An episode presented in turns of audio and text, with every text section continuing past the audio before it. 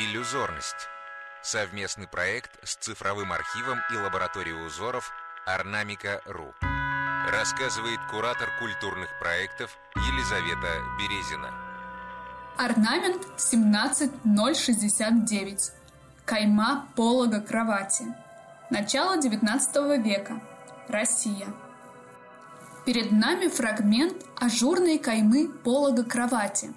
В этой композиции мы видим повторение двух художественных мотивов – изображение цветка или древа жизни и образа мифической птицы с головой женщины. В изображении древа жизни с симметричными ветвями можно увидеть трансформацию фигуры женского божества с раскинутыми по сторонам руками. К цветущему дереву обращены лики двух мифических птиц – с коронами на головах. Вероятно, это сирен и алконост, охраняющие древо жизни. Оперение птиц выполнено разноцветными шелковыми нитками. Сочетание светло-лилового, нежно-голубого и розового цветов придает пологу декоративный и праздничный характер. Свободное пространство каймы заполнено растительными элементами. Здесь можно увидеть мелкие розетки цветов, грозди винограда, травы и листья.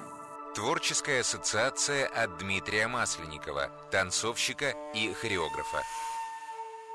Вот здесь как-то очень сюжетно, мне нравится. Мне нравятся вот эти птицы-люди, на самом деле. Какие-то такие трубадуры, которые гудят э, в трубы и оповещают весь город о чем-то, о каком-то празднике. Как будто бы сейчас будет большой сбор, будет выступать э, вот из э, дягилевских вот этих русских сезонов, там у них, у них был спектакль «Петрушка», это вот что-то такое. Выйдут сейчас какие-то куклы на базар, и будет ярмарка. А эти два человека-птицы, они как будто бы гудят в трубы и говорят «Эгэгэй, народ, собирайся!»